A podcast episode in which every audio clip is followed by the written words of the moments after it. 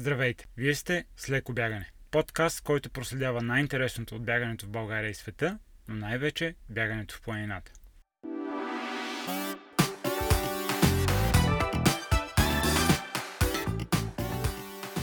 Този подкаст достига до вас благодарение на Volkswagen лекотоварни, верига магазини за аутдор екипировка Basecamp и верига магазини за фото и видеооборудване Photosynthesis.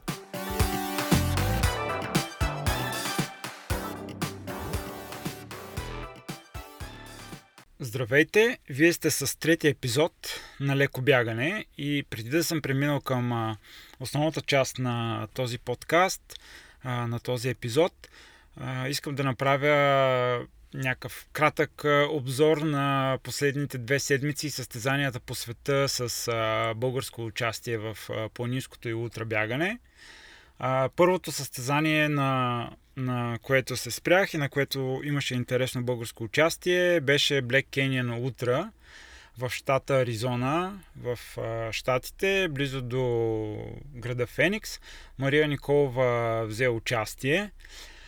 Това е така наречената Витоша 100, защото самото трасе, т.е. ние сме си го определили като американската Витоша 100. Трасето много наподобява нашата Витоша 100, т.е. не се обикаля планина, но е изключително бързо трасе по така приятни пътеки, поне това, което Мария ми разказа, или по-скоро съм виждал от разни видеа и снимки. Мария се класира на 22-ро място в женската категория, което е далеч от нейното най-силно представяне. Надявам се през сезона така да видим Мария в формата, в която сме свикнали да я гледаме и да ни зарадва с още по-добри класирания. Всъщност една от целите на Мария да участва на това състезание беше, ако може да се така добере до право за участие в Western States, където първите жени и мъже всъщност получиха такова право. Интересното за тази ултра е, че тя стартира и финишира на 2 различни места, не са обиколка, и всъщност спускането в това състезание е доста повече от изкачването, което го прави доста бързо. Другото състезание, което така ще обърна внимание, е изминалото през последния уикенд Гран Канария ултра 126 км в един от канарските острови Гран Канария.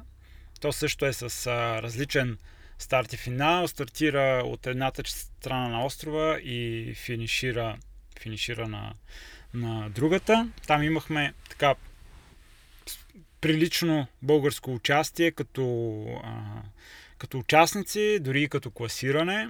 10 души се бяха заявили да стартират в всичките дистанции. Там има дистанции от 20 км до 126 км дистанция, която е черешката на тортата. Изключително силни имена от планинското бягане, дори от Skyrunning, от Golden Trail серия се бяха заявили и участваха на това състезание, и специално в 20 и в 40 км дистанция. Интересно беше за мен, че за 40 км дистанция Шабан Мустафа се беше заявил да участва и ще да ми е много интересно да видя как ще се представи, защото това не е старт от типичните стартове, които той участва, защото трасетата там на острова са така доста технични, но за съжаление Шабан не участва поради някаква причина. Другата дистанция, която следих с интерес, беше точно черешката на тортата, 126 км дистанция, и Митака Танасов така се класира доста добре на 22-ра позиция. Митака всъщност е победител на 3 големи български ултри миналата година, на Трявна, на Персенк и на Пирин ултра. Беше интересно да видим как ще се справи. Справи се отлично. Сподели, че след 100-ния километър така имал някакви болешки и бягането е станало не толкова приятно. Също каза, че За него първите 100 км, както естествено и за повечето участници, но за всеки участник километрите са били различни, метеорологичните условия са били много тежки. Стартирали са в някаква тропическа буря и първите 100 км него конкретно го е валял дъжд. След това пък е изгрял някакво хубаво слънце и цялата тая влага, която се е изсипала, се е вдигнала във въздуха и с комбинация от слънцето е станало много неприятно за бягане. Но той така разви доста добре бягането си. На първия пункт мина около 80-70 и някой, за да достигне до 22-та позиция. Митака разпитах Митака как се е готвил за това състезание. Каза, че не е по-различно от подготовката му за други ултри, на които е участвал в България и по света. Сподели, че за него, съжаление, няма много време, на което може да тренира, и колкото и да звучи смешно и нереално, седмичният му обем е между 30 и 40 км и доста влизане в фитнеса, което прави постижението му още по-добро. Другите участници на тази най-дългата дистанция, Людмил Тодоров, сподели, че на 65-я км е получил неприятна контузия в глезена, изкълчил е глезена си. До 100-ния километър така е крепял нещата и сега се е надявал да се поуправи, да го поотпусне и да може да продължи да бяга, но всъщност глезена му е придобил двойни размери и последните 20 км буквално ги е ходил. То може да се види от времената на края. Люси остана 203, но вярвам, че той ще има хубав сезон. И другия участник, който следихме с голямо вълнение, Иво Атанасов. Той успя да създаде някакъв съспенс около неговото участие на Трансгран Канария. За съжаление, той спря на 70 км. И това, което сподели, че последния един месец не е успял да води подготовката си по начин, по който е трябвало заради болест, но се е надявал, понеже се е поуправил преди състезанието, така да има ден, но както обикновено в спорта става и на тези супер дълги дистанции, там по-скоро класирането е закономерност. Няма много шанс, на който човек може да разчита. Да спомена и една от дамите, Роса Стефанова, на 84 км-овото трасе се нареди на 39-та позиция.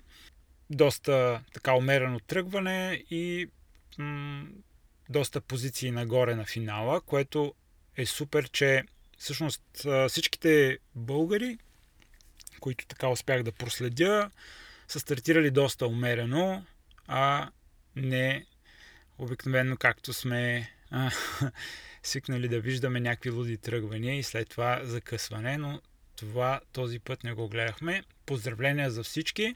Сигурен съм, че са се изкефили, защото повечето от тях тренират за удоволствие и всъщност това състезание си е един изключително голям празник, който острова го превръща. И това бяха двете събития, които исках да спомена, и преди да преминем към нашия гост, искам само да отбележа две неща. Ако сте разбрали, ако не, сега ще разберете. Заедно с Вакако България, миналия епизод обявихме една игра, която ще продължи до края. Във всеки епизод от подкаста Вакако България ще дава една портативна машинка за кафе, която ще правим всеки път различна игра с въпрос. Отговора на въпроса ще може да разберете, ако слушате внимателно дадения епизод.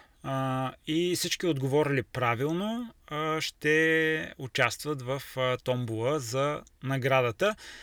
Повече за тази игра може да разберете в постовете, в моите постове в Instagram и във Facebook, които ще сложа линк към тях в коментари на подкаста.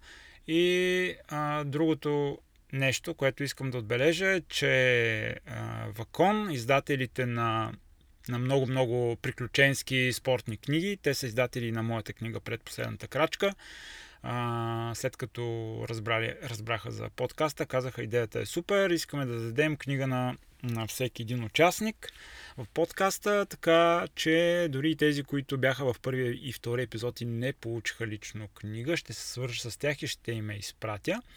Така че всеки един участник ще получи книга. Вие, ако желаете да се закупите книгата, може да го сторите от електронния магазин на Вакон или физически, мисля, че има в магазините на Basecamp. Този епизод стана доста по-дълъг от очакваното, дори и за мен, но винаги може да си го разделите на 2 или 3 пъти, наколкото ви е приятно да го слушате, или просто да си направите едно по-дълго леко бягане. Благодаря ви и сега към моя гост.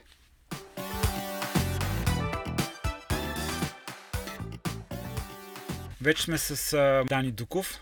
Здрасти! Здравей, Кежи. Дани ще го представя като главният организатор на Софийския маратон или един от организаторите. От организаторите, нека да не бъркаме нещата, да. Защото много хора мислят, че аз съм организатор и всичкият хейт, който въобще се случва в последните години, пада върху мен, да, върху моето име.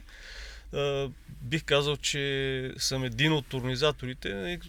Естествено, претърпявам всички тия неща, които се случват, и преживявам, но няма как да отреагирам толкова бързо и така, че да бъде всичко по мед и масло. Да.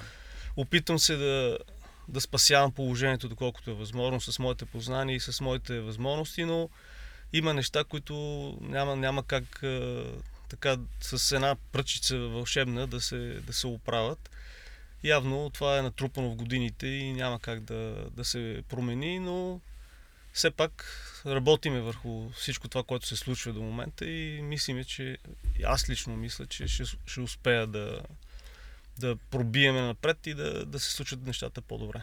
Да, но преди да стигнем всъщност до Софийския маратон и организацията всъщност на Софийския маратон, малко повече информация за теб. Всъщност, Дани, аз тебе те познавам от ориентирането. Ти си започнал да се занимаваш с ориентиране доста отдавна. След това си се прехвърлил в бяганията, в дългите бягания или маратоните. Там всъщност също имаш много интересна история с това, че си живял и тренирал с много маратонци в щатите и затова ще ни разкажеш малко. И чак след това всъщност идва тая организаторска дейност на маратоните. Но ако искаш, започни от начало, от ориентирането. Разкажи ни... Всъщност, мен ми е много интересно, защото както ти тогава си направил тази трансформация от ориентирането към бягането, моята история е малко подобна, както и аз, от ориентирането в планинското бягане. Това, че и това не го знам като история, ще ми е много интересно да го чуя. И след това ще си говорим тук за българската действителност, за Софийския маратон конкретно, както каза ти, всичките проблеми, които има. Аз тук съм си записал някакви въпроси да ти задам, а ти всъщност може и да отговориш на тях, преди да се е стигнало. Започни от начало. Зависи от разговора, както тръгне. Започни от начало, Сега, моята история започна, както ти каза в началото, с ориентирането. Още през 70-те години. Там, може би 78-9-та година. Това са много години, преди много години, но това беше спорта, който така най-ме грабна. В него... Къде? Ти се ориентируваш, знаеш, това в град Перник. Там започнах да занимавам с ориентиране. Както знаеш, спорта развива и мисловната дейност, и физическата дейност, така че където се казва, ако не отговаряш на едното, отговаряш на другото и съответно покриваш възможностите си, за да се представиш добре на състезание. Наваксваш едното чрез другото. Така, в началото, когато сме се занимавали с ориентирането беше такъв достъпен спорт за всички. Беше към туристическите дружества, съответно туристически дружества получаваха субсидии от главния туристически съюз, съответно имаше възможности, ходеше се на лагери, участваха в състезания, докато сега вече нещата са много по-различни. И така до далечната 89-та година, когато вече падна този режим на Тодор Живков тогава и съответно аз трябваше да се преквалифицирам в нещо друго, защото ориентирането, както знаеш, не е комерциален спорт, няма бъдеще, нали, за да се изкарва пари от него, нали, той е просто спорт за здраве. Макар че последно време вече се и професионализира този спорт. Виждаш, има много, много голям интерес от него, съответно световни паренства, вече фокуса се измести вече на друго място, не в Скандинавия, тук, откъдето тръгва този спорт. Да. Така че тогава ние сме живяли с тебе в различни времена. Може би това е прехода, който аз съм направил, че съм потърсил някаква друг спорт или друга алтернатива, за да мога да преживявам. Или моят спорт да ми носи нещо, което аз ще успявам да изкарвам. В ориентирането конкретно тогава на какво ниво беше? Бях стигнал до национален отбор, младежи, съответно при мъжете. Изкарах няколко години. Съответно вече, знаеш, тогава нещата имахме много голяма конкуренция. Да. Нас имаше доста големи състезатели в ориентирането. Аз бях от поколението на Радослав Дочев, Пламен Джамбазов, Боря Харизанов, Бойко Станков също, нали? Да. Боря Харизанов, Даниел Деспотов, Пламен Георгиев, Николай Кондев. Ние бяхме в този... Тони Койчев, мога да спомена също така, един от конкурентите, да, които бяха в нашата група. Съответно изкарахме спортна школа, казарма и така нататък. Вече преминахме в друго измерение. Някои останаха в ориентирането. Аз вече се прехвърлих към атлетиката, тъй като там, където тренирах ориентиране в Перник, имаше кросове, на които можеше да участвам там. Такива градски кросове или там зонални или някакви... Оттам тръгнаха моите запознанства и с хората в атлетиката. Видяхаме, че съм доста добре подготвен, нали, от ориентирането. Все пак ние доста бягахме тогава на времето. Моите постижения бяха около 15 минути на 5 км на контролните, които правихме. Така че това ми донасяше един бонус, който аз можеше да стартирам в тия кросове успешно и да се класирам на по-предни места. 87 година края на 87 година направих една майсторска норма на маратон в Дупница и оттам тръгна вече и желанието ми да участвам, да подобрявам постижението си. Да, с какво време е тогава?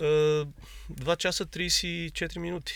А това е маратона на Дупница? Да, това беше държавно първенство или републикански маратон, така наречен. 87 година направих така кандидат майсторска норма, която тогава имаше разряди, които се покриваха, съответно се даваха в дружествата. Да. Тези разряди обезпечаваха някакви средства на тези клубове и така съществуваха тези участници или въобще треньори и състезатели в тези клубове. Така че от там нататък вече започнах да се занимавам и с дълги бягания и кулминационният момент беше 89-та година, когато падна режима на господин Тодор Живков или на другаря Тодор Живков и всеки трябваше да спасява както може. Да. Така че и аз прекратих моята кариера в ориентирането и се насочих към атлетиката, защото атлетиката даваше и възможности да се изкарват и пари по него време. Имаше такива кросове платени, които ако се класираш в първите 6 или първите 10, получаваш съответните пари. Това тук за България ли говориш? Говоря за България тогава.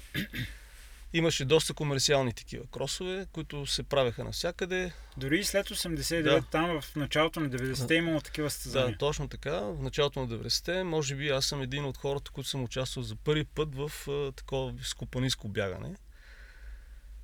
Имаше такива бягане. Това беше от Сапарева баня до Рилските езера. Това беше първото бягане, което направиха на една фирма Темпико, която правеха някакви сокове там в региона. Съответно даваха много големи пари тогава, за времето си тогава. Аз бях победител с 8000 лева или нещо от този род, които бяха равностойност на някакви 800 лева, но все пак бяха пари. Да, това е доста. И да изкачиш, нали, от Сапарева баня до Рилските езера, нали, до хижата, и това си беше доста прилично разстояние. Той все още доста се използва този маршрут и там се проведе и световно първенство, но то беше до паничище там. Да. И смисъл не се качаха много нагоре, защото това беше доста голямо приключение. Отдолу от града се прави баня, да се качиш до Рилските езера, по пътя си е близо 20 км. А по пътя се е въртял. По асфалтовия път. В началото това... се тръгва по една пътека, след това по асфалтовия път, нали, стигаш до паничище, нямаше лифт, да. И беше много интересно, нали, бягахме в 4 сезона, нали, първо дъжд, после сняг, след това, нали, слънце, нали, въобще беше много голямо приключение, но беше забавно. И имаше и други такива кросове, които се провеждаха в Мадан, в Пазарджик, в Панагюрище, нали, където имаше състезание, нали, шосено бягане с награден фонд, ние участвахме там с моите колеги, или навори, които сме, за да мога да преживяваме по някакъв начин. Съответно бях в спортен клуб ЦСК, като начало започнах там да се състезавам. Впоследствие се прехвалих в септември, имаше там една трансформация, вече нямаше военноемни, нямаше военни, почнаха да ги съкращават, така че аз преминах в септември. След това отидох в Атлетик Несебър, доста клубове минах. Така до 1993 година спечелих маратона на София. Това успях да направя в моята кариера. Какво беше трасето тогава на маратона? Трасето беше от 90-та година, то може би ще стане въпроси след това, от 90-та година започнаха да се правят трасета в центъра на града, или това е по булевард България, Южен парк, и се въртяха обиколки. И в самия Южен парк? В самия Южен парк се въртяха обиколки, по крънините на Южния парк, не вътре в парка, по крънините на парка. Сега, за наше щастие тогава не е имало толкова много хора, нали, в конкуренцията не беше толкова голяма, нали, сега стартираха в маратонска дистанция не повече от 100 човека, нали, което за тогава, нали, беше така една трансформация на спорта въобще, в масовия спорт, как да кажа. Нали, знаеш, има такива снимки, има такива архиви, в които маратона е стартирал през 1983 година с 50 хиляди души. Нали, сега това да кажеш на някой, че тогава са стартили 50 хиляди души, нали, няма да повярва, нали, но е факт. Има снимки, има архиви, има... Да. Но тогава знаем как са стартирали тия души. Да, как са докарвани. Да, и... От училища, от заводи, фабрики, с дънки, с който има. Да, неподготвени и всичко за снимката, и всичките са до Вапцаров. Нали, след това вече влизат в парка и кой откъде е. Много малко хора финишираха тогава, но това е друга тема. Така че до 89-90 година, нали, вече намаля броя на участниците в маратона. Съответно хората има други грижи, други вълнение, нали, как да оцелят в тези години, защото все пак 90-та година, 91-та, 2-та, 3-та и нататък вече малко бяха трудни за живеене, докато се адаптират хората към новия строй демокрацията. Нали, имаше доста такива гадни години, мога да кажа. И тогава, в това време, вече и аз бях така един от бегачите, които успявах да си подобрявам постижение или да се класирам по-предни класиране, да правя така и да участвам в състезание, като вече ни се отвори възможността да пътуваме навън. Нали, след 90-та година имаше вече доста състезания, които имаха интерес от източния блок състезатели да участват. Сега аз индивидуално си направих така доста контакти с много хора в Европа и света. А как ги правиш тогава? Едно време как се правили контакти? Да, всичко беше с картички, писма, написани на ръка, пуснати в почтата. Ние нямахме тогава мейли, нямахме... А как знаеш адреса на този човек? Аз получавах такива списания. Спиридон, Runnersworld, там, където получавах адресите на съответните организатори в тия състезания. Естествено, от приятели, които са в чужбина, даваха ми контакти на съответния организатор на маратона или там на съответно състезание. Нали, при пътуване, в предните там пъти, ако съм пътувал до някъде, съм направил контакти. И ти сядаш и пишеш. Точно така. Здравейте, аз съм Дани. Точно така, аз съм Дани Дуков от България. Нали, имам желание да си подобря моето постижение, което е такова. Нали, така. Имате ли възможност да ми покриете разноските по пътуване, престой, така, стартова такси и други такива неща? И ако той има желание да покани такъв като мен, съответно връща отговор. Другия начин на набиране на информация е в тия експо изложения на тия големи състезания, които аз участвах в предните години. събираше ни 10 на 15 такива състезания в Европа, нали, с адрес и там всичко, което е попълнено там, нали, въобще ли.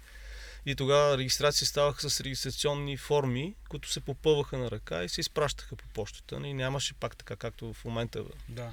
Има то начин, нали, с онлайн регистрация си направиш и да всичко да приключи за някакви минути. Тогава го пускаш по почтата, то отива до организатора, организаторът ти приема регистрацията, връща ти отговор пак по почтата, нали? И съответно вече ти си сигурен, че участваш на това състезание. Така, такива времената бяха, нали? Сега вече е съвсем различно.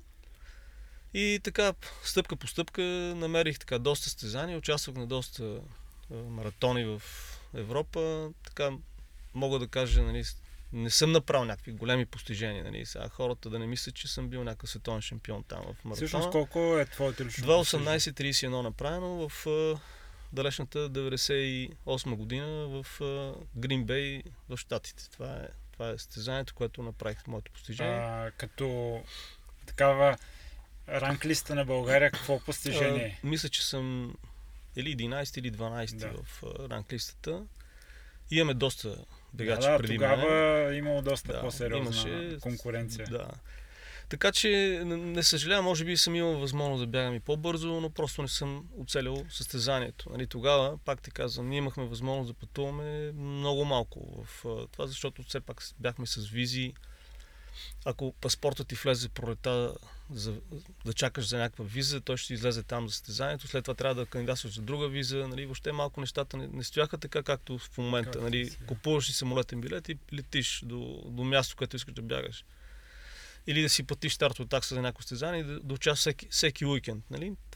Това не беше така при нас и затова ние трябваше да съчетаваме подготовката, която трябва да направиш за състезанието, да оцелиш точно състезание, а пък моята цел не беше само да завършвам състезанието, а беше да първо да си подобра постижението и второ да изкарам някакви пари, ако е възможно, нали, там.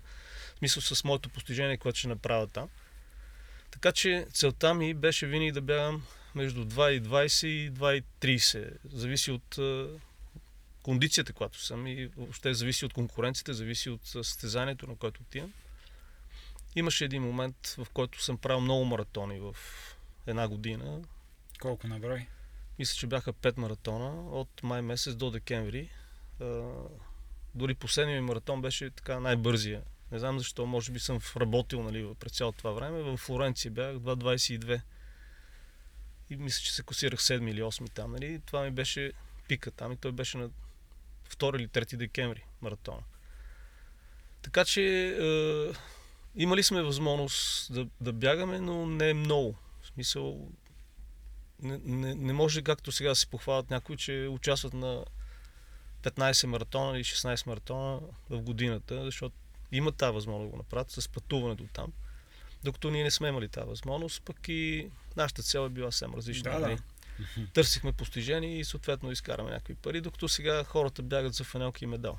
Поред мен така, повечето масовката, когато пътуват и участват в такива състезания. Ами точно защото е достъпно, може би. Да, това е един от най-достъпните спортове въобще в света, според мен, защото не изисква някакви големи подготовки или там някакви, как да кажа, екипировки, специални екипировки, както на други места. Нали, съответно имаш цялата територия, където би могъл да бягаш. И в парка, навън, в гората, в планината, на поляната, където ти помне. А е чудесен начин да обикаляш Европа, света, нали, и да го правиш през маратоните. Да, има ги в момента и тези неща. В смисъл, хората пътуват, забавляват се. Сега е модерно да си направиш селфи, да си направиш така една екскурзия до някъде, нали, да го съчетаеш с бягане. Така че това са нормални неща в момента и аз лично одобрявам това нещо. Защото... Да, както много хора идват в София за Софийския маратон, само заради... Да, това е факт. Съчетавайки ги с... Да, с един уикенд или с един дълъг уикенд, защото много от тях, аз кореспондирам с тях, много хора сигурно не знаят това нещо, но с доста от чужденците, които идват в България, аз вода някаква комуникация поне 4-5 месеца по-рано. Не заради друго, защото те ми задават някакви въпроси, защото се знаят мела на маратона, искат там да се информират за други неща извън маратона. Примерно какво биха могли да посетят в България, къде е най-близката дестинация, която е най-така интересна като историческа ценност за България. Да посетят, да си направят някакъв тайминг, който да съчетаят, първо да си направят бягането, след това да посетят тези градове или тези забележителности в България. И след това си пътуват обратно за страната, от която идват. Така че имам такива доста запитвания в началото, на годината. Сега дори ако обърнеш внимание в сайта на маратона, вече регистрираните участници са над 150. 70% от тях са чужденци. Те вече си направили своите резервации, букнали са си своите самолетни билети. Има ли лимит на Софийския маратон? Нямаме. За маратонската дистанция? Не, нямаме. Лимита го определяме ние. Тоест, ние сме си поставили някаква задача, аз и моите колеги, както казах, аз не съм главният организатор на състезанието, но съм един от организаторите. Ние сме си поставили така цел да наберем 1000 души на маратонска дистанция. Все пак да бъде маратон. И като се казва маратон София, нека да си бъде маратон. Ако искам така да бъда точен, че много състезания в света, маратоните са си само маратонска дистанция, 42 км. Ние имаме нещастието да сме най-лошия маратон в Балканите. Мога да цитирам много маратони тук на нашите съседи, които са с много повече участници в техните състезания, но само Атина и Истанбул събират много маратонци. В смисъл, там вече са в хиляди. Докато Белград, Скопие, Букурещ, София не мога да събереме 1000 души. И това може да се види статистиката. Все пак там идват между 700, 500-700 души е там. София, Букурещ? София, Букурещ, Белград и Македония, Скопие. Това са 4 страни, в които не мога да събереме повече от 1000 души. Не знам защо, но това е.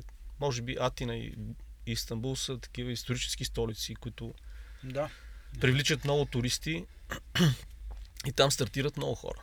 Това е факт. Но като идея на нас като организатори на София Маратон е да събереме 1000 участника и тъй като ние не можем да събереме повече бегачи на дългата дистанция, 42 км, затова отваряме дистанции за други. Примерно 10 км и полумаратон, които да събереме повече участници, да бъде по-масово състезанието. Тоест да има един такъв масов маратон, който е с много участници. И както се вижда в последните години, като изключиме тия 2 гадни години на COVID-а, макар че ние пак организирахме това състезанието, макар и с рестрикции, събираме между 3500 и 4500, говоря на тия 3 дистанции. Най-масовото бягане в България все пак, може би най-масовото спортно събитие. Да, най-масовото спортно събитие въобще в България, да не говорим за София, защото София, освен Витоша 100, друго няма, което да събере толкова много участници. Но ще стигнем и до там. Ще стигнем до Софийския маратон.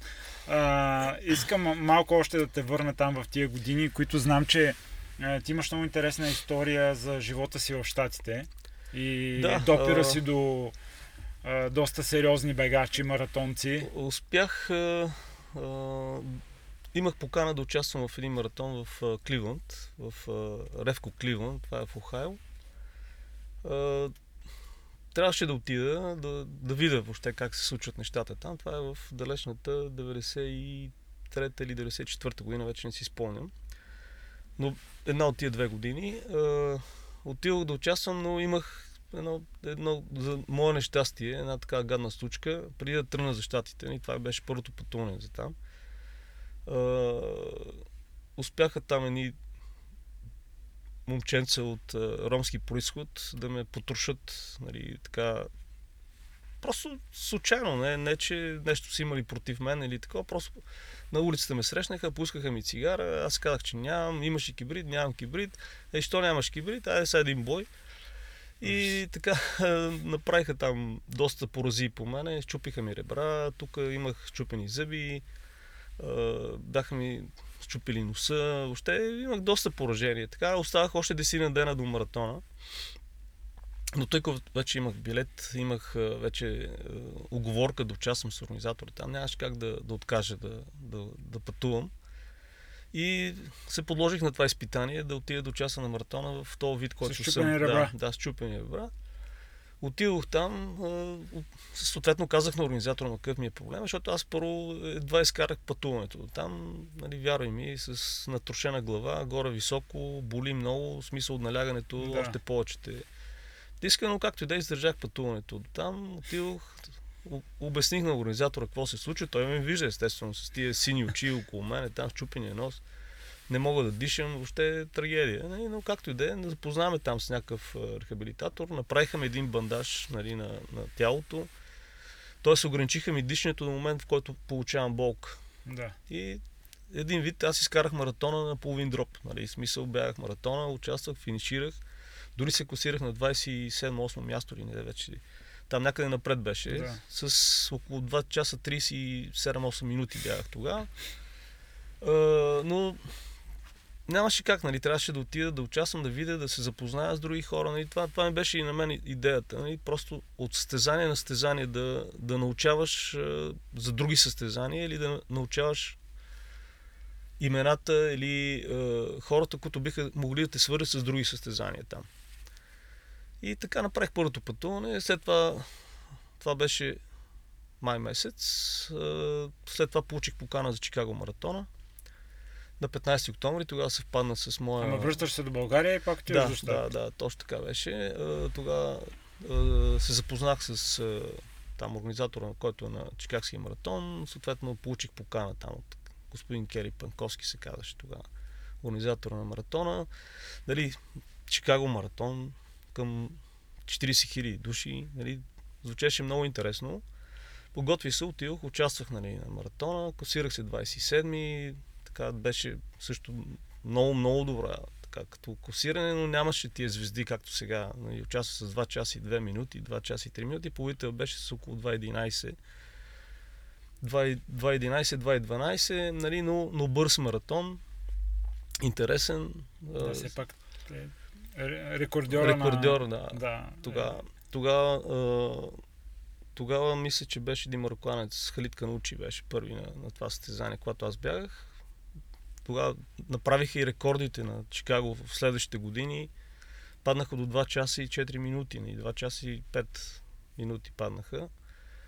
Сега вече има много хора, които бяха тип по 2 часа е така спокойно и без да се притесняват, но тогава целта ми беше да бягам около 2.15, 2.14. Това беше постижението, с което ми гарантираше, че ще се класирам в първите топ 10 или ще изкарваш добри пари. Да. След това получих така предложение да остана в Щатите. Оттам с Nike Club, така беше клуба, в който се състезавах. Nike Club. В Албакърки се запознах там с моя менеджер, който вече почна да ме менеджира там, Шон Хелбуек. Тя беше жена на Еди Хелбуек. Това е бивш ориентировач, белгиец, който също решил да пробва в маратона и беше доста успешен там. Дори печели маратона на Чикаго там една от годините. Беше интересна история с него, защото те го бяха поканили да бъде заек на маратона. А той бяга до 35 км заек и след това, като видя, че тия са доста зле след него, и взе, че си финишира първи човек и си стана победител на маратона в Чикаго, което беше много яко и така и забавно. Та с него живеехме в Албакърки с още няколко кениеца, които са Джон Кипкоскей, Джон Кимели, Саймън Саули, тук наскоро, Бог да го прости, Хенри Роно, той също беше там наш съсед. Това е световният рекордьор на 10 км, сигурно сте чули и за него там, че той преди една седмица почина. Естествено, че е от възраст, нали? Да. Не е нещо сериозно, макар че последно време вече човек не знае какво се случва. Виждаш какво стане с световния рекордьор. И така започнах да тренирам с тях. Беше ми доста интересно и забавно, защото първо бях много щастлив, че ще имам тази възможност да тренирам с кенийци, които са топ в света, нали. Само че аз като ги наблюдавам те какво тренират, по никакъв начин не отговаряха на техните постижения, защото те по никакъв начин не показваха, че правят някакви тренировки, които, нали, отговарят на постиженията, които те правят на състезанията. Бягат по 5-6 минути темпо, нали, кросове такива. На километър. На километър. И само последните 5 км бягат между 3 минути и 2,30 на километър темпо. Нали, това е само последните 5 км, другите там примерно 20 или 25 бягат с много бавно темпо. Един път в седмицата правят скоростна тренировка, това са ти примерно 20 по 400, там по една минута и това е тренировката. Всичко друго е на състезание, те от състезание в състезание влизат. Дори имаше моменти, в които се шегуваме там, като излизаме да тренираме, те питат темпо България ли ще бягаме или темпо Кения ще бягаме, защото аз обикновено си бягам 4 минути и това на мен ми е бавното бягане 4 минути, тъй като 4 минути нас не е бързо. И как ще ви е бързо, вие бягате по 28 минути, 10 км, 4 минути, това малко ми беше странно, но след това се адаптирах към техните там тренировки. Наблюдавал съм ги. А те помогнаха ли ти адаптацията към тия тренировки? Дигнаха ли те резултатите или по-скоро? Ами да ти кажа честно, не ми дигнаха резултатите това нещо, това което сме правили с тях, да. Защото все пак сега да не влизаме така в биология или анатомия, но те просто имат съвсем различна структура от нас. Нали? Да, аз отидох там с едни планове, тук все пак учил съм ВИФ, нали, там планове на тренировки, въвеждане в състезание, не знам си там, цикли, там и такова, въобще главата е така, накрая фърлих всичко, защото виждам, че няма смисъл цялата тази работа. Нали? Първото нещо, което е, че тези момчета, те се съобразяваха въобще с тялото. В смисъл, когато са уморени, тренират. Просто това е като при животните. Нали?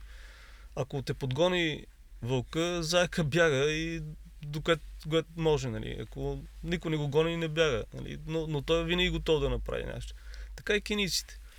Първо мускулатурата им е различна, после начинът на живота им е бил съвсем различен от нашия начин на живот. Те през цялото време от малки са живели на високо, хранили се с природно съобразни продукти, млека, зърнени храни. Те не са имали химията, която ние сме приемали тук. В смисъл химия, говоря за продуктите в храните, химия. Когато тук, знаеш, в Европа или въобще там и дори в Щатите, на много високо ниво там, нали, на по-ранен етап вече се започва да се произвеждат някакви храни с някакви такива добавки там и други такива неща, които пречат въобще на развитието на човека, а те това са го съхранили в себе си и сега в момента само се реализира това, което трябва да направят там. В смисъл, тяхната форма зависи от това как са живяли в миналото. И успяваха. Виждах ги там, че нищо не тренират, а пък в същото време, като отидеме на състезанията, ми слагаха по 2 минути. Мисля, ние тренирахме заедно, правихме едни и същи тренировки, на ние като отидеме на състезанието, ние 2 минути разликата на 10 км, което е фрапиращо. Огромна разлика, да. И аз се дразнех на това нещо, защото, нали, сега виждам ги, че те нищо не тренират. Ядосвам се, нали, защото аз пък влагам от себе си там, нали, всичко, което мога да направя. И в същото време отиваме на състезанието и техния лаф обикновено казват: Дани, ти сега идваш Run for T-shirt, нали, идваш да бягаш за фанелка, нали, сега не за... И винаги беше така, че когато се класирахме там, когато има награждаване до 10-то място, аз винаги съм 11-ти. И ако е до 6-то място, аз съм 7-ми. Ако е до 8-то място, аз съм 9-ти. И нямаше такива моменти, които се мушна в тях. Абсурд. Да. Тоест, до което място даваха награди, да, толкова хора отиваха. Толкова отиваха, да. Ами, те си знаеха предварително там, защото те не бяха много тогава. В тия години, 94-та, 5-та, 6-та, там нямаше такава инвазия, както сега. Сега всеки, който мога да бяга от Кения, вече е отишъл или там, това е спасение вече спасение за тях и отишъл там вече и сега има много, много такива менеджери, които изкарат много пари от тия хора. Нали? А тогава начинът да отидеш в Кения, да отиде в Америка, беше само да запише някакъв университет там, нали? Да отиде да учи, нали? Изкарва един семестър или дори да изкарва един семестър, менеджера директно го хваща, слага го в къщата там, както аз бях. Аз бях в една къща с всички тия 4 души. Съответно, живеехме, всеки си имаше собствена стая, нали, да. Ползвахме обща бана, в смисъл общ гараж, обща кухня, общ хол и общ хладилник. Нали. Там, дори хладилника ни беше разпределен там по етажи, кой на кого е. Да, и съответно си зареждахме храни. Хората, нали, те специално си купуваха там някакви китайски храни от някакви китайски магазини. Обикновено бяха само някакви листя там, нали, някакви растения. Нали. Те не купуваха други неща. Дори в първите дни или там първите месеци, докато така се опознаеме, те ми взимаха от моята храна. И аз питам, добре бе, това е на разпродажба в магазина, може си купиш. Ама аз вика, никога не съм ял това нещо и сега искам да го пробвам как е и ако ми хареса да си купа тогава. Което беше доста смешно така, но викам, айде, те пичове, нали сега. Видиш ги, че не е такова. Взимаха си нещата, само които те разпознаваха и тези, които те искаха да ядат. Нали. В смисъл, други такива странични храни не купуваха. Примерно, както ние ще ядеме консерви или дам други такива неща, някакви консервирани храни или други. Взимах само яйца, защото знаят, нали, все пак какво е. Агнешко месо задължително. Между другото, те бяха мюсюлмани, тия момчета, които те имат някои религии там да. В Кения. Те бяха мюсюлмани, ядяха само агнешко месо, съответно купуваха си царевишно брашно, което си правиха като качемаци такива и такъв кормил, нали, техния хляб. Съответно си месеха там в една голяма тенджера, запичаха го в фурната и след това го правиха на топки и го ядат с ръката, ни, което така доста странно, нали, нямаше вилици, нямаше там лъжици и такива неща, просто си се хранеха, както си се хранят в Кения. Но това са такива от фолклора неща, нали, да, като начин на живот на тия момчета. И това колко време продължи за тебе? И близо 2 години.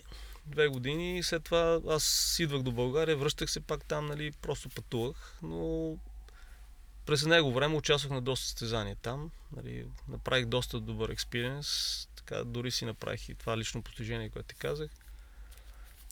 Сега имам постижение 5-то място на Сан-Франциско маратона. Нали, все пак това е един от тежките маратони в Щатите, който е с доста голяма денивилация.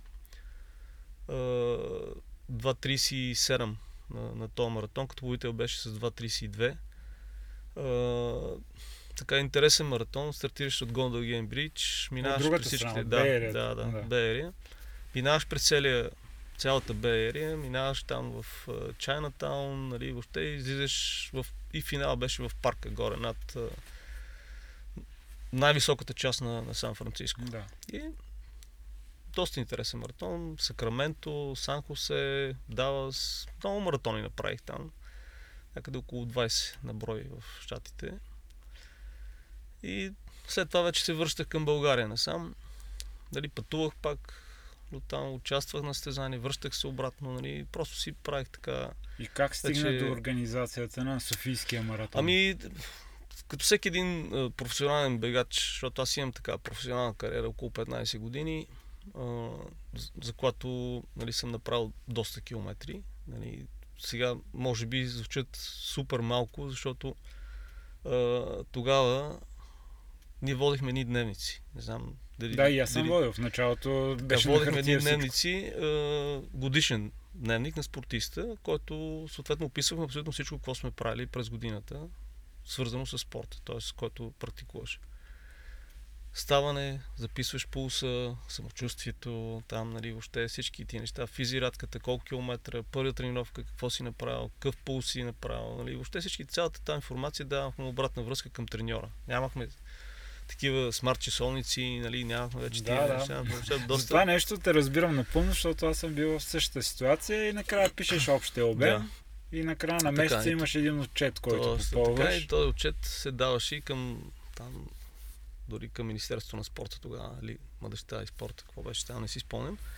Но като цяло съм навъртял някъде около 94 000 км в моята спортна кариера в бягане. Само в бягане. Това са състезания, тренировки за тия 15 години. Това е приблизително 2 пъти земното кълбо за въртяни. Сега сигурно не е много, но толкова сме успяли. Тогава се е тренирало така. Да, така се е тренирало, да. Правили сме доста големи обеми и сега в рамките на едно 15 000 годишно. Между 10 и 15 години километра годишно. Което не е нещо вау. Това е доста сериозно. Сериозно е, но нямаше как. За дългите бягания ние трябваше да правим доста обем. Там, нали, доста 1000 и нещо километра на месец. На месец. Да, въртяхме, да. Което си е доста прилично за някои от годините, които сме бягали тогава. И в общи линии, така, в един даден момент реших да прекратявам спортна кариера, защото все пак не мога да бъдеш вечен там. Да. И сега има така, анатомията не позволява вече в един даден момент да възстановяваш толкова бързо, колкото ти си иска. Нали, в началото, когато бях така в активната си възраст или въобще форма, правихме по 4 специални тренировки на седмица. И аз успях да се възстановявам за следващата. Това е всеки втори ден. Yeah. Например, понеделник, сряда, петък и неделя или събота. Зависи от деня какво сме планували да правим с треньора. Нали, дали дълга тренировка, нали, отговаряща на някое състезание, там 35 км, да речем, темпово бягане. Това са 4 тренировки специални на седмица, ни като през останалото време е интервална. Впоследствие вече минахме само на 3. Защото вече не мога да се възстановявам толкова бързо. Впоследствие вече след тях минаваме на 2 седмично. Нали, и вече един даден момент казваш, стига толкова, защото вече не мога да издържиш, нали, да си във форма, нали, да тренираш толкова сериозно и да успяваш да се възстановяваш за следващата тренировка. Виждаш, че не изграждаш, а разграждаш. Така че този момент дойде и казах, айде, стига толкова. Последният маратон, който избягах, беше в Венеция. Опитах се да направя квалификация за Олимпийските игри в Атина. Тогава бяха нещата, трябва да направиш квалификация, т.е. квалификационно време, което беше 2 часа и 20 минути за норматив Б и 2 часа и 15 минути за норматив А. Така беше по мое време. Сега вече е съвсем различно, но тогава така беше. Имаш норматив А и норматив Б. И норматив Б беше 2 часа и 20 минути. Аз се опитах, нали, дадох всичко от себе си в Венеция да направя този норматив. Това беше 2003 година, ноември, края на ноември, началото на декември. Не успях да го направя. 2 часа 24 бягах тогава, но имах доста проблеми по време на бягането. Първо, старта на маратона беше към 28 км извън Венеция.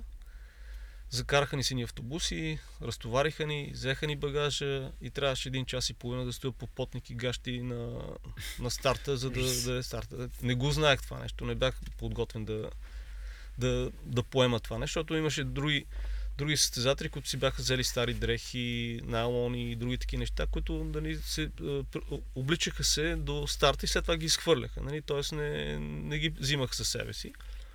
Но запазваха топлината на тялото до старта. Аз не успях да го направя това нещо. Имах доста проблеми като стигна там, примерно, в момента, в който да съм в кондиция. Бях с целия скован в началото. Не ми беше много комфортно. След това имаше други такива. Дойде прилива в Венеция, бягахме във вода, качвам мостчета, слизам. Някакви такива. Въобще не искам да си спомням за този маратон, но това ми беше последния, който направих, и след това вече 2003 година. И след това вече получих покана от сегашния организатор Анатолий Илиев да помагам в организацията на състезанието. Още тогава? Още тогава, да. 2004-2005. Съответно помагах, доколкото ми е делегирани възможности. Да, нали, примерно трасе, ограждане с ленти, подкрепителни пунктове, някакви такива неща, които са свързани с организацията на състезанието. И така до 2009 година, когато спряха да правят маратона, вече нямаше маратон. 2009, 2010 и 2011 година нямаше маратона, имаше такива съпътстващи бягания, като 15 км, 20 км, някакви такива. Да. Тогава си спомням, че имаше доста големи инфраструктурни проблеми в София. Той сега ги има. Да, тогава се преправяха пътища, тук телевизионната кола. Въобще доста така имаше проблеми с ремонтите на пътищата и не позволяваха се затваря голяма територия в София. И по тази причина нямаше маратони.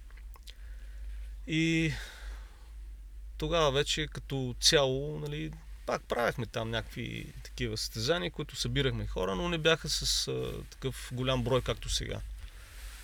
Естествено, вече технологиите напреднаха тогава, вече имаше интернет, вече започна да се, нали, да се възраждат тия там фирми, които предлагат такава интернет услуга.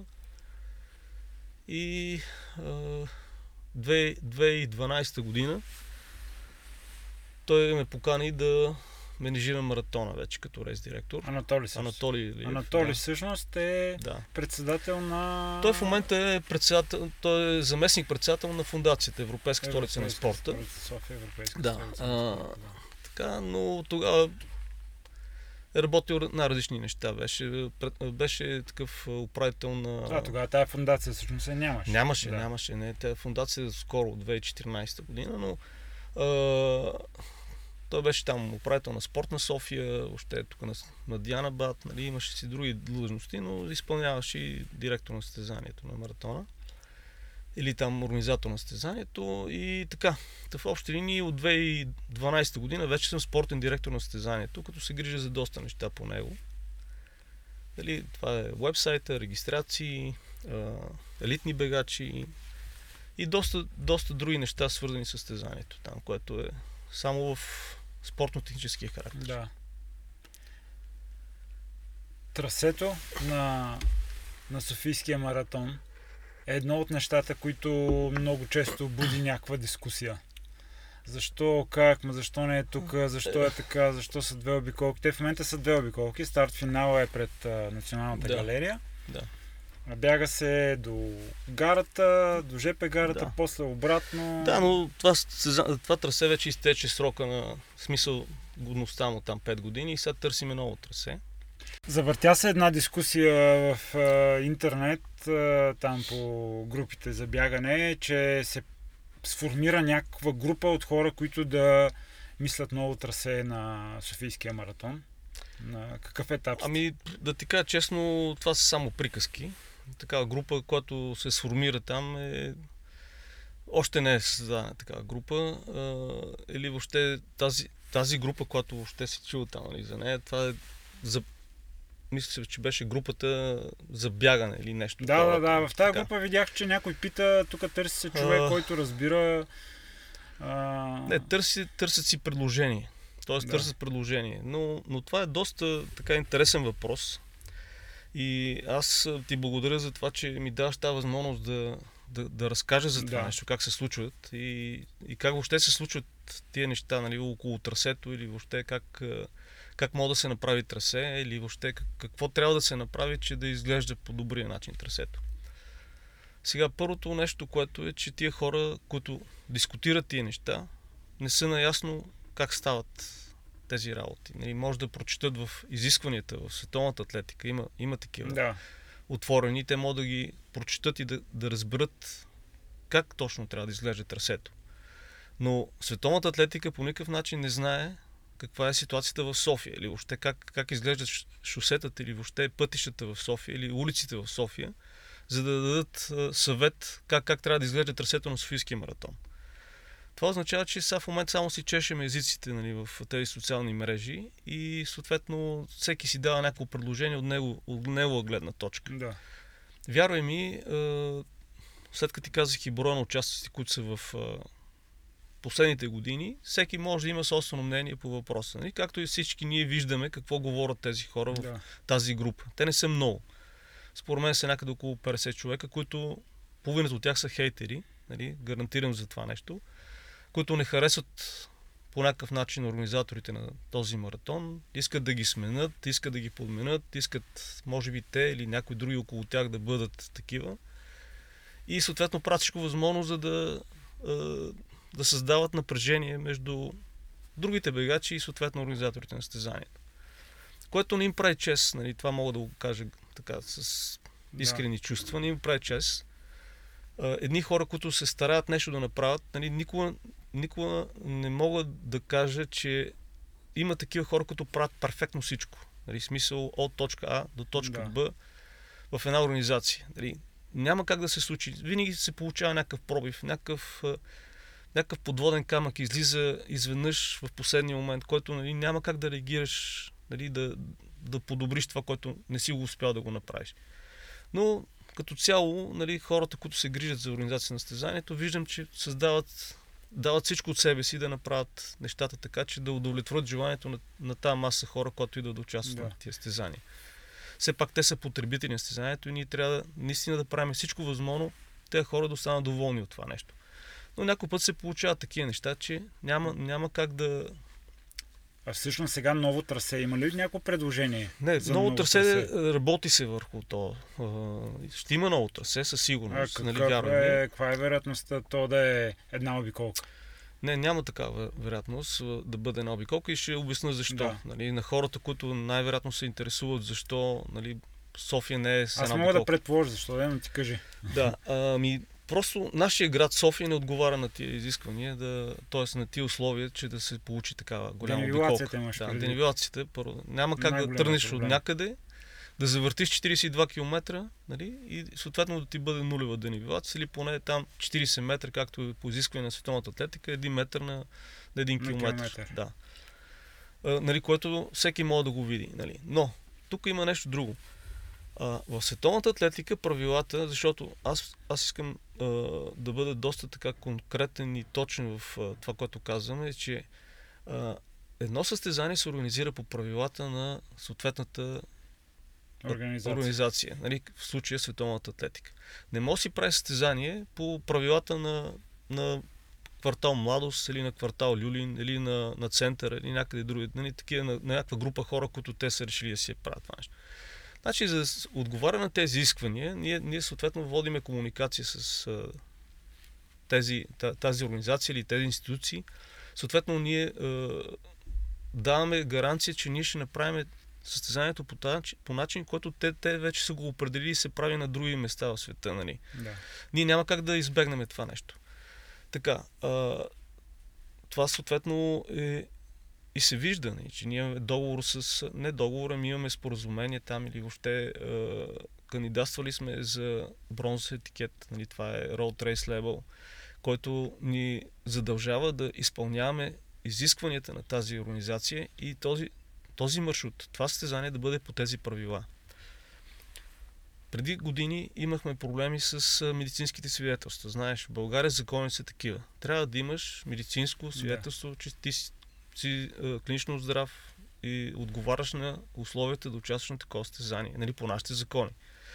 Естествено, тези хора, които бяха доста недоволни от това нещо, почнаха да хейтват, нали, че ние сме печелбари, че си искаме да изкарваме пари, нали, че допълнително усложняваме участието на хората, като ги караме да ходят да си правят прегледи и други такива неща. Нали. Това беше 4-5 години голяма инвазия, как, нали, на други състезания не ги искали тези неща, пък само на Софийския маратон ги искали. Не. Така, ама Софийския маратон отговаря на някакви изисквания на Световната организация, или Световната атлетика, или преди беше ИАФ. Нали. Така че ние няма как да неглижираме тези неща и трябва да изпълняваме. Да. Затова тия хора трябва да се съгласят с това, че ние искаме да изпълняваме правилата на Световната атлетика, а не правилата на някое състезание от някъде в другата страна на България. Там, примерно, Бургас, Пловдив или някъде другаде, където те така са решили да си направят техното състезание. Ние изпълняваме изискванията на Световната атлетика по съответно този лебел, който те са ни дали. Естествено, тези хора изпращат, нали, говорят за Световната атлетика, изпращат техни делегати, които следят ние дали правиме това, което те са ни възложили да направим. Mm-hmm.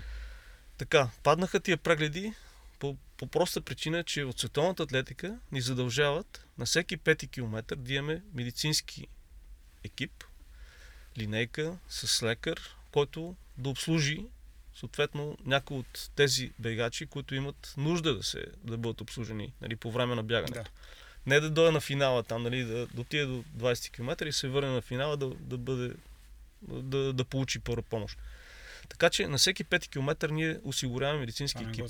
Да. Всеки 5 км има медицински екип, линейка, лекар и съответно тази линейка е оборудвана с такива там уреди, които да дадат първа помощ на този бегач, който има нужда. Така че това са неща, които ние спазваме и трябва да ги изпълним. Също важи и за подкрепителните пунктове. Много от бегачите искат Нали, така са видяли на други места. Не искам да казвам заради другите колеги какво правят, нали, какво дават по подкрепителните пунктове, но тук на нашите пунктове на Софийския маратон трябва да има само вода, плодове и нищо повече. Нали. Те търсят лютеница, кебабчета, нали. Те си мислят, че като подкрепителен пункт, нали, трябва да седне, да се наеде, нали, да такова. Просто няма как. Това навсякъде в света и много хора, които бягат на маратоните в чужбина, има такива от нашата страна, от България. Те пътуват доста хора и виждат какви са техните подкрепителни пунктове на тия места. Ще дам пример. Последното, което аз бях на голям маратон, беше в Атина, сега ноември месец, миналата година. Имаше само банани и минерална вода. И нищо повече. Това все пак е маратон. Да. Не е... Сега, нека да не правим сравнение с ултрамаратони, с планински бягания, с другите. Това е шосен градски маратон. Нали? Да. Нали? Това е състезанието, в което ние предлагаме само тези неща. Нали? Сега, миналата година бяхме обявили, даже не си спомням дали беше обявено, че ще имаше изотонични напитки.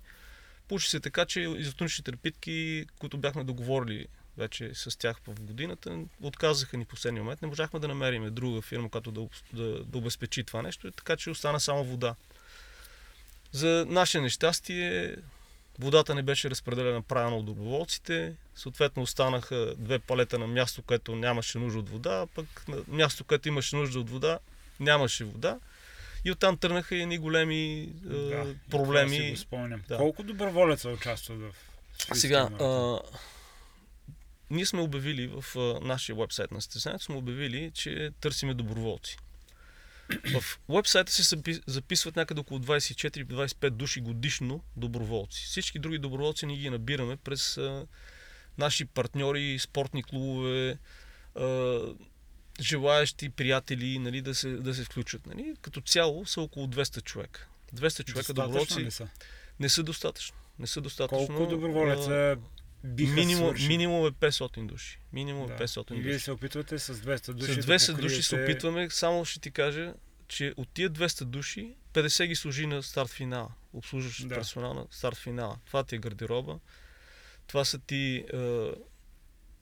финалната част, нали, на състезанието, нали, подкрепителните пунктове, няма ти казвам там, нали, че имаш 4 подкрепителни пункта, там минимум по 20 човека, са само 80 на подкрепителните пункта. Да не говорим, че имаш по разни улички, които трябва да се слагат доброволци, които няма как да осигуриме, нали, там полицаи за тях, защото вече ресурсът става много голям. Да. И оттам идват тия проблеми, които много хора не знаят. Нали. Сега, първото нещо за трасето, нека да се върнем за него. Трасето в правилника на Световната атлетика не се казва колко трябва да бъде обиколката. Дали да бъде 42 км, дали да бъде 21, дали да бъде 5, дали да бъде 2 км. Там трябва да бъде само точно разстоянието 42 км 195 метра, за което си има измерители, ние ги каниме.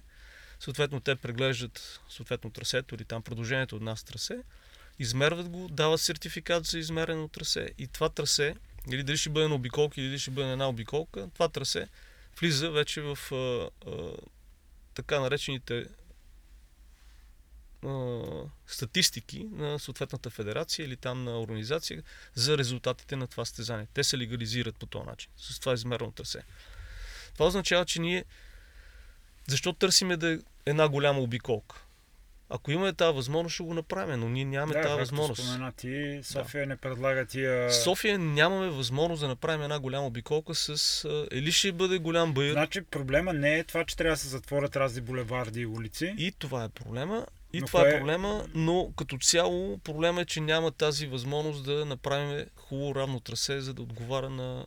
В смисъл да отговаря на постиженията на бегачите. Иначе ще се мъчат. Нали? Сега... Първите години на състезанието маратона тръгваше от центъра, бягаше се по Цариградско шосе до някъде, там до Нови хан и се връща обратно. Сега извинявай, сега ти се мъчиш на това състезание, ти не търсиш да си направиш постижение или там да се забавляваш, ти просто бягаш да завършиш една дистанция 42 км. Да, точно това беше. Така, другия момент, в който идва вече, който много хора също не знаят, е, че обезпечаването на това трасе, нали, това също е по правилата на световната атлетика, ние трябва да направим така, че да обезопасиме трасето за всички бегачи да бъде сейфти, да бъде еднакво, да.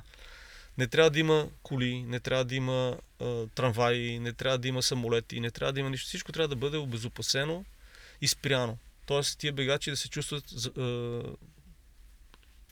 сигурни, да бъдат запазени, а не да ги подлагаме на някакъв вид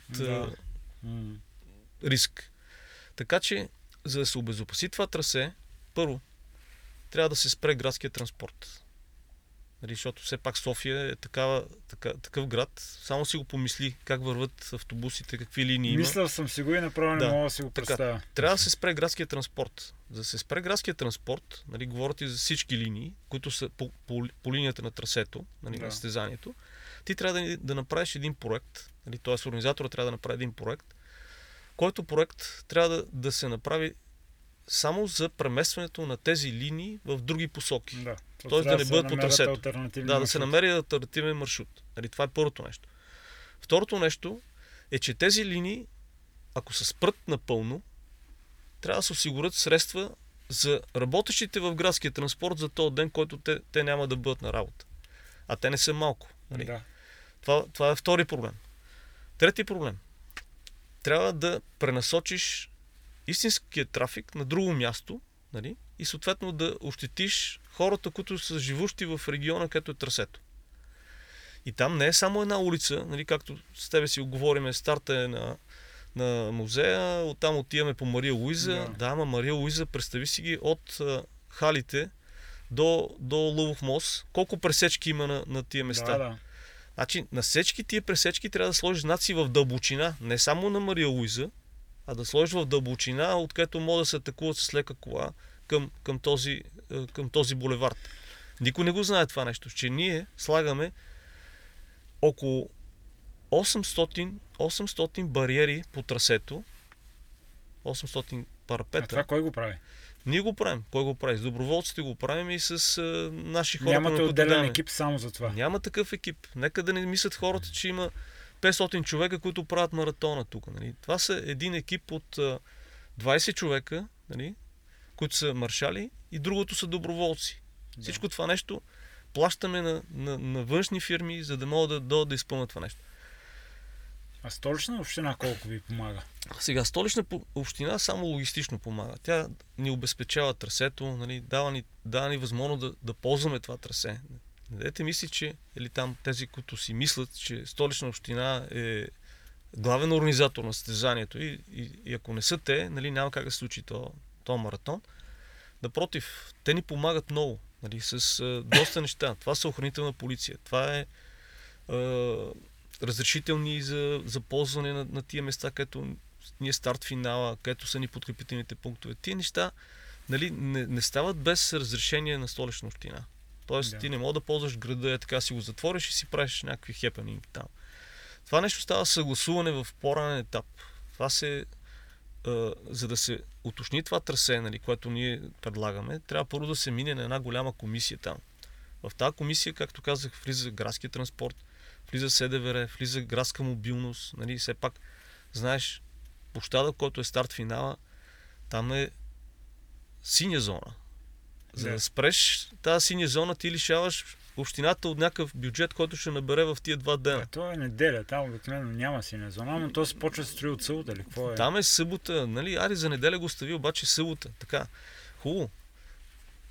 Това е добре, обаче имаш доста административни сгради, които си платили предварително паркоместа на тия места. Ти ги лишаваш тия хора от парко место, което трябва да партия. Има много недоволни около организацията така, сега, не само бегачите, нали, вярвай ми, единственият голям проблем е след събитието, че в Столична община пристигат много жалби. И това е големият проблем. Идват от хора, които са недоволни от това, че сме спрели движението, че сме пренасочили градския транспорт, че нещо, не знам си какво друго станало около място, където те живеят и не са успяли да направиш. Аз замислял, че идват такива жалби. Тези жалби пристигат в Столична община и Столична община не иска да ни дава разрешение да правим такива големи затваряне на движение, защото почва да идват 4 пъти повече жалби за това нещо, разбираш ли? Да. И нека хората да си помислят първо как биха реагирали хората, които живеят в тези региони и да направят така, че да бъдат по-толерантни или да знам как, или как да обясняваме на тия хора, които им правим дискомфорт в деня на състезанието, за да направим за бегачите един комфортен ден, да могат да си пробягат разстоянието по един празник да стане. И ние като организатори там или въобще като хора, екип, който прави това състезание, ние се стремиме да игнорираме тези неща, да няма много жалби, да направим така, че са доволни и бегачите, и хората, които живеят в региона, където правим състезанието. Нали. Много е голяма организацията на едно такова нещо и да се впускам в подробности, нали, сега в тази група, когато започнаме разговора с тебе там, нали, където дават предложение кой, къде, какво. Хората си мислят, че взимаш един молив, взимаш на Google Map и започваш, от тук минаваме, тук се връщаме и тук направим. Един иска да му бъде живописно, други иска да му бъде чисто в парка, трети иска не знам си какво да му бъде. Нали. Всички имат собствените жени, обаче те го гледат през своята призма. А като влезат в подробности, които в момента с тебе коментираме, това е пренасочване на градския транспорт, това е пренасочване на трафика на това нещо, на място, което ще бъде маршрута, не всичко това трябва да го заобиколиш. Тоест, ако някой направи цялото това нещо и дойде и ви го каже, ето пичове, тук направих трасето, измислил съм алтернативни маршрути, заповядайте, добре дошъл. Добре дошъл е. Аз лично така апелирам, до сега не съм влизал в никаква полемика с никой вътре в тази така. Не искам да им давам съвети на тия хора или въобще да ги убеждавам, че нещата, които ние правиме, ги правиме така, че да бъдат всички доволни, а не само едни, нали, в случая бегачите. Нали, не мислим и за тях, естествено, защото това е състезание за бегачи, то не е състезание за някакви други там пловци или друг спорт. Ние го правим за тях и се опитаме да го направим по правилата на всички. Правилата на световната атлетика, правилата на атлетиката, правилата на бегачите, които те защитават, и правилата на живущите в този град, който, нали, затова ние правиме тези неща. Нали. В крайна сметка ние искаме да пропагандираме спорта, да популяризираме този спорт. Искаме това състезание да изглежда по начин, който изглеждат на другите места в света. Нали.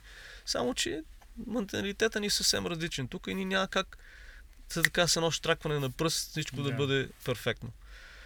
За момента ще остане обиколка от 21 км, със сигурност. Но ще е друга. Но ще бъде друга обиколка. Търсиме начини да бъде в централната част на града. Естествено, не е толкова лесно, както всички си мислят там. Нали? Тук тръгваш по Сливница, оттам се връщаш по Константин Величков. Така, нали? На ум всички могат да си преминеш един маршрут от 42 км без никакъв проблем.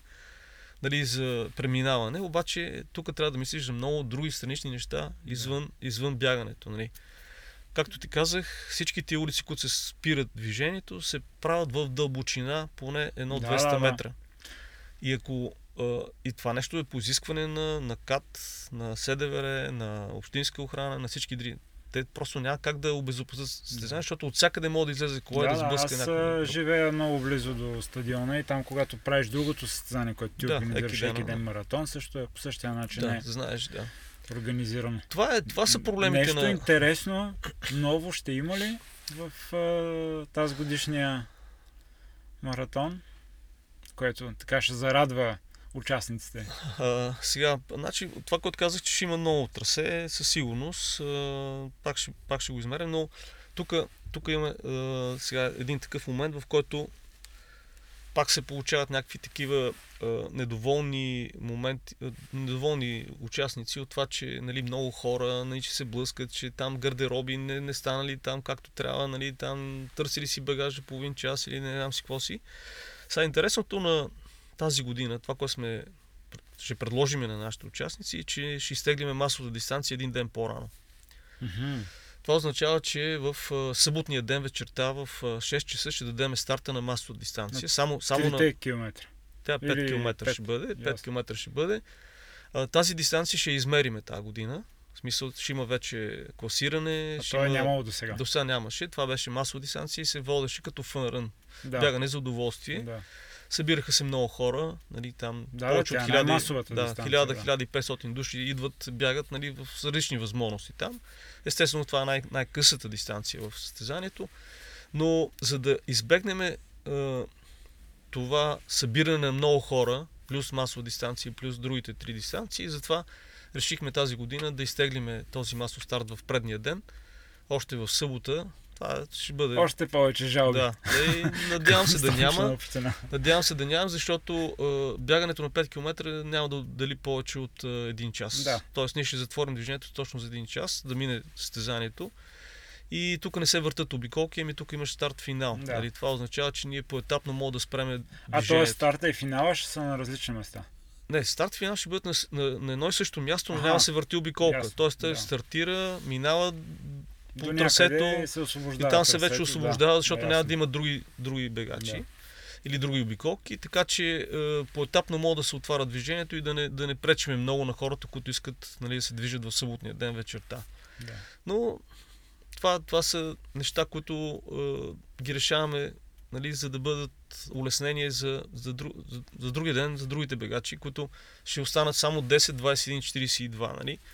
И съответно няма да има такъв голям наплив на хора на финала и съответно да пречат на другите, които естествено от тази година са недоволни от това, че не са успяли да си вземат на време багажа. Както и да е. Това са неща, които ще предложим тази година. Сега, другото, което така бих искал да споделя, е, че много, много бегачи или много желаящи да участват в Софийския маратон го правят в последния момент.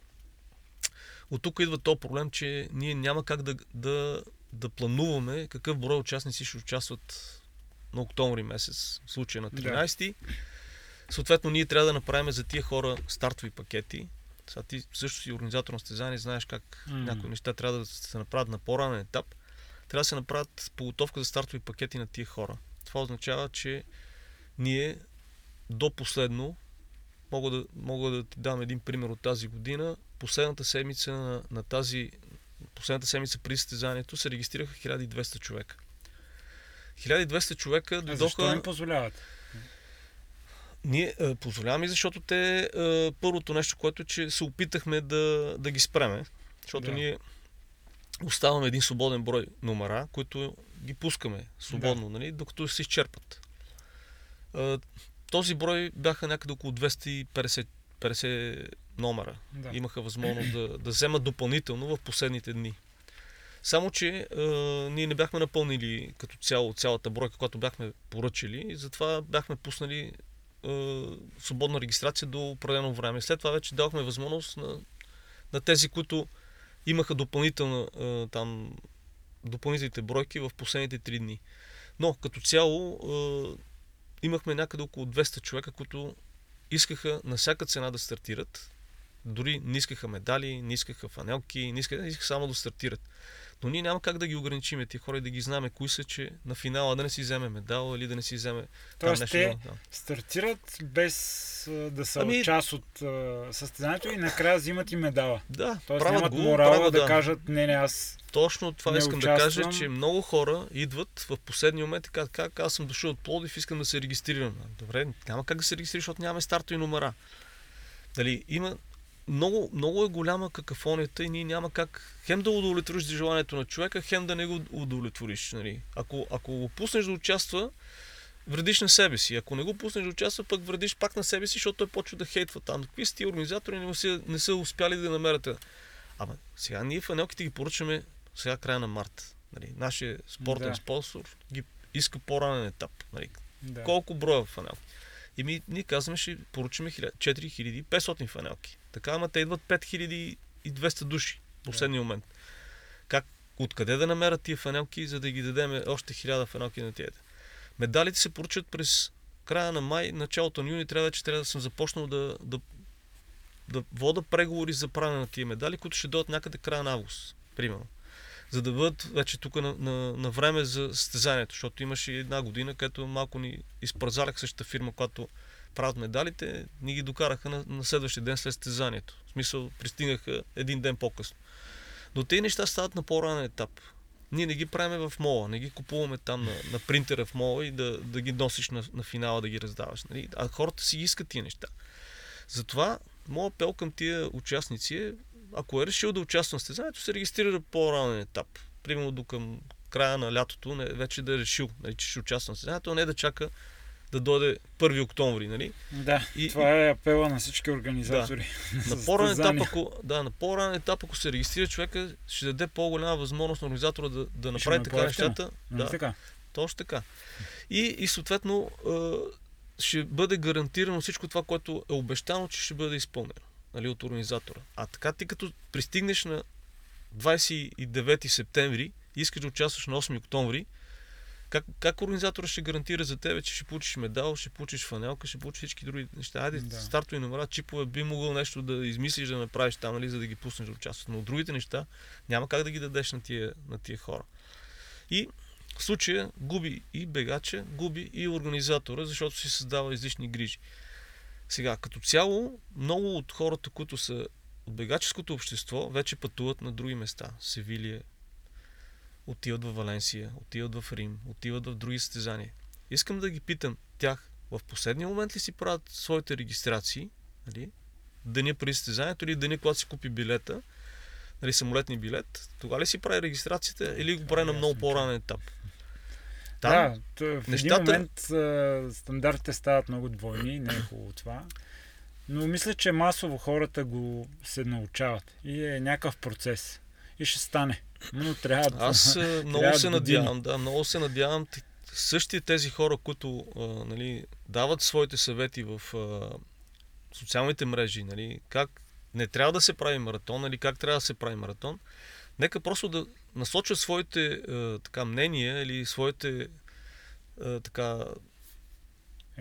енергията да ги насочат към техните събегачи там или хората, които бягат с тях, да им казват, ей хора, ние трябва по-рано да се регистрираме или трябва какво си да направим. Естествено, че... Или да се регистрират като доброволци. Или като доброволци да дойдат да участват. Да помогнат. Нали? Да, след като не иска да участва на състезанието, нека да дойде да бъде доброволец, да види как е, нали, как се случват нещата и чак тогава да дава вече изказване и така мнение, защо не е станало както той си го мислил или защо трябва да бъде по не знам си какъв друг начин. Това са доста теми, които може да се говори сигурно много време. Но... На мен ми се ще така, понеже сме към своя край, да разкажеш някаква интересна, забавна история от последните години, която си имал с организацията на маратона. Знам, че покрай чужденците, които идват, има доста комични ситуации. Има, сега това са рискови ситуации, които ние няма как да ги плануваме предварително. Сега това е от времето, когато аз започнах, нали, така, да вкарвам елитни бегачи в България, защото до 2010 година не е имало така елитни бегачи, или ако си идвали такива, са били от бившото там соцлагера. Съседи. По-скоро. Да, Румъния, Чехия, нали, Германия, там и то ГДР. Така че първите бегачи, които дойдоха, бяха 2012 година. Това беше един етиопец. Нали, дори сега доста интересен факт е, че неговата състезателка има 2 часа и 20 минути. Той вече е треньор. Uh-huh. И неговата състезателка, етиопка, вече бяга 2 часа и 20 минути, което нали, си е доста силно постижение за жена. И както и да е, но една от случките, сега мога да кажа последната, беше, че вкарваме от Кения една група бегачи, защото също много от хората, които участват на състезанието, виждат някакви кенийци, ама как са дошли тия кенийци, по какъв начин, нали, кой ги е поканил, как са пътували или въобще това никой не разбира. Нали, и колко коства това на организатора, нали, да го направи, макар че това пак е по изискването на Световната атлетика. След като си притежател на Road Race Label, трябва да каниш 4 души мъже, 4 души жени, елитни бегачи на състезанието, нали, което организираш. Така че ние няма как да не канеме такива бегачи, задължени сме го направим. Друг е моментът, че ние избираме вече начина, по който да ги поканеме. Дали ще бъдат от Европа, дали ще бъдат от Кения, но в общи линии повечето такива елитни бегачи живеят в Кения и пътуват, нали, до страната, в която е поканен. Естествено, ние търсиме по най-добрия начин да ги вкараме в България, в смисъл най-евтиния начин. Търсиме бюджетен начин. Билети за самолетни. И в последно време най-евтиният вариант е да минат през Истанбул. В смисъл най-робин Истанбул, София. Така, ма техните визии са Шенген визии, а ние още не сме в Шенгенско пространство. Или в тази година ще се реши проблема с въздушното. Дай Боже, март месец, въздушното пространство, може вече да нямаме този проблем, но като цяло ги минават през Истанбул. Да. И тази група кенийци, 6 души, идват от Найроби, кацат в Истанбул и съответно истанбулските власти не ги пускат да дойдат към България. И причината е, че естествено в тези там закони на преминаването през граници излизат непрекъснато някакви нови закони. И от последно там някакви месеци е било, че първо трябва да каснат в страната, от която им издадена съответно шенгенската виза. Нали? Това не е българската виза. И трябва да каснат първо в шенгенското пространство и след това да дойдат в страна, която е извън Шенген. Дали не им даваха възможност да пътуват директно до България, защото трябва първо да каснат в някои от тия страни и се наложи съответно да им пренасочиме полетите до някаква шенгенска страна, най-близката, която беше Гърция, и съответно пътувах от Истанбул до Солун, след това отидох с коли да ги прибера от Солун до София. Нали.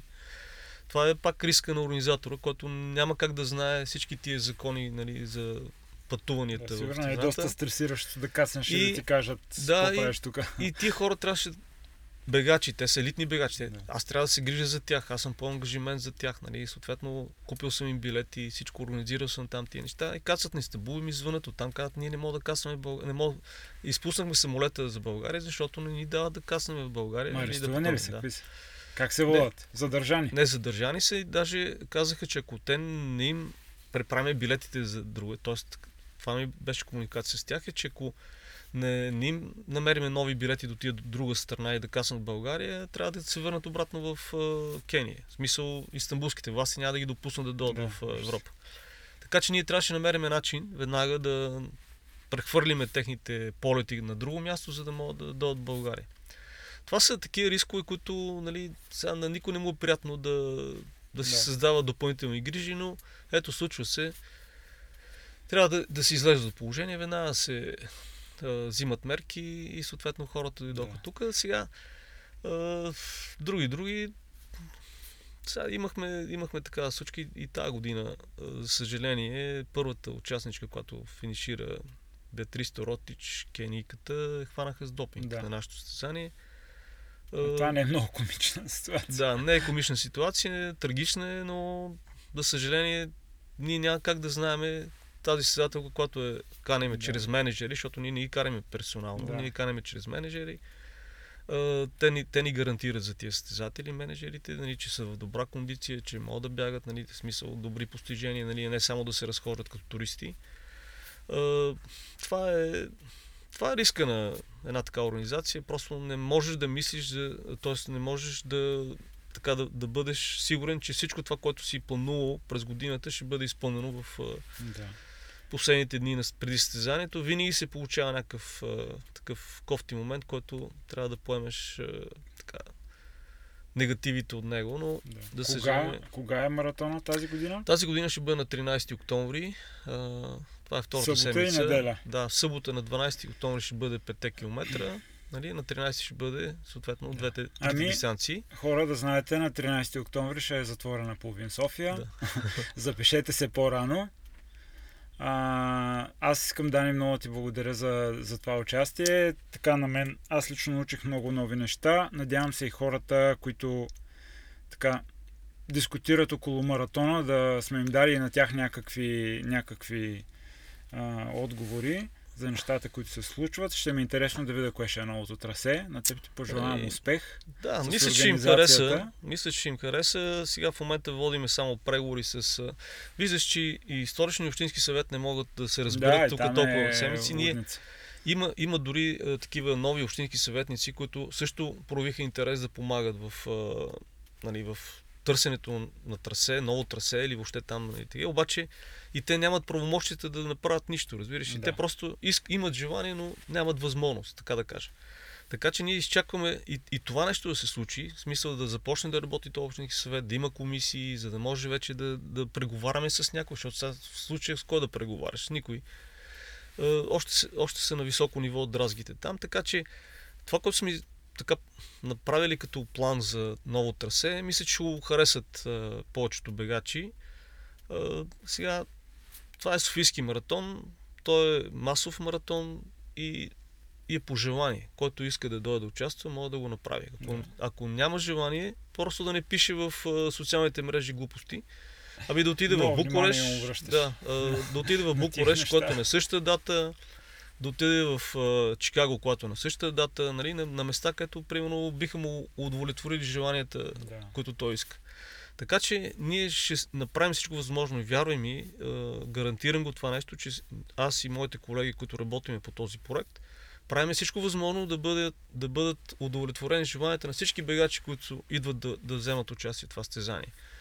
Естествено, проблемите, които са създадени, страничните проблеми около това състезание, нали, не ги създаваме само ние. Създават ги и бегачите, които идват, т.е. потребителите на това състезание. И стана дума защо. Нали? Тоест на по-късен етап, нали, и ако искаш да се посмеме накрая, мога да ти кажа, че един от тези бегачи ми се обажда на телефона. Аз имах нещастието да си държа телефона там, нали, за контакт и дали вече съм го махнал, нали, но който ме познава, мога да ме търси, не е проблем. И той ме пита: господине, аз искам да се регистрирам, но вие сте затворили регистрацията. Защо така? И викам, защото имаме организационен период, в който ние трябва да подготвим състезанието. И затова сме сложили един дедлайн, в който затваряме регистрацията. А вие, като искате да се регистрирате, защо не сте го направи на по-ранен етап, нали? Или въобще на каква дистанция ще участвате? Как бе, на маратон ще участвам? Викам, ако ти участваш на маратон, трябва да имаш подготовка. Ама имам, как да нямам? Викам, аз тренирам всяка седмица по един път. Викам, много добре. А защо сега реши да го направиш? Защото пътувах с 9-4 по Цариградско, видях един билборд и видях, че ще има маратон. Нали? Затова искам да се регистрирам сега, ама вие сте затворили регистрацията.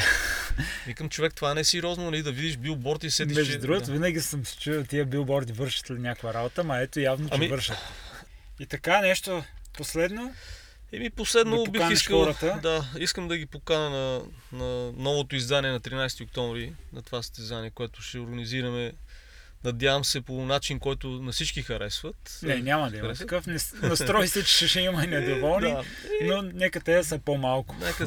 Нека те да са по-малко.